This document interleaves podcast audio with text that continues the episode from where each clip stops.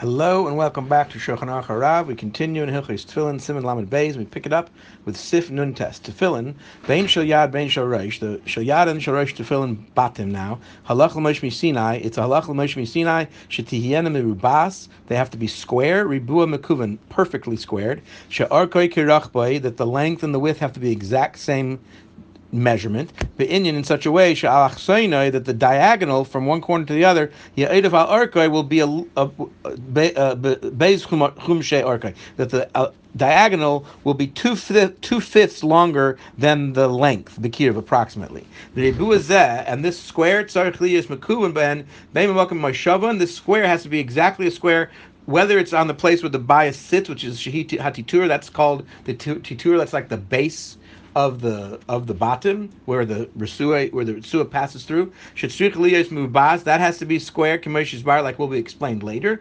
Bain pitfara and also the stitching on all four sides has to also be an exact square. Mubaz mamish archay birachba with exactly the si- the same length as the length. Right, so perfect square and Bain Begufa Batim, the cube of the of the bayis itself has to be a perfect square. She bias meruba or kikirachboy, perfect square length times the width. Become meshach gavo across the entire length you know, on all sides. About gavo, the height, ain lahakbid, it does not have to necessarily be exactly square. If the height does not have to be exactly the same height as the width, right? The height of the bayis could be higher the or or lower the im if they were square, perfect, like they're supposed to be. and then later on that broke somehow. It got unsquared. Whatever happened, you know, the edge is filed off or wore away, whatever it is.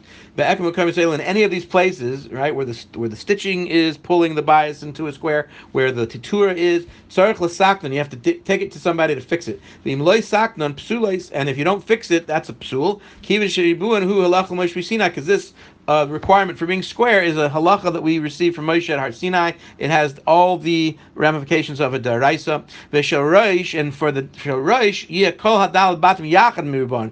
All four compartments together should make a square. Not each compartment should be a square, right? The squares are like basically rectangles that form a square. Ideally, in, initially they should all be the same width.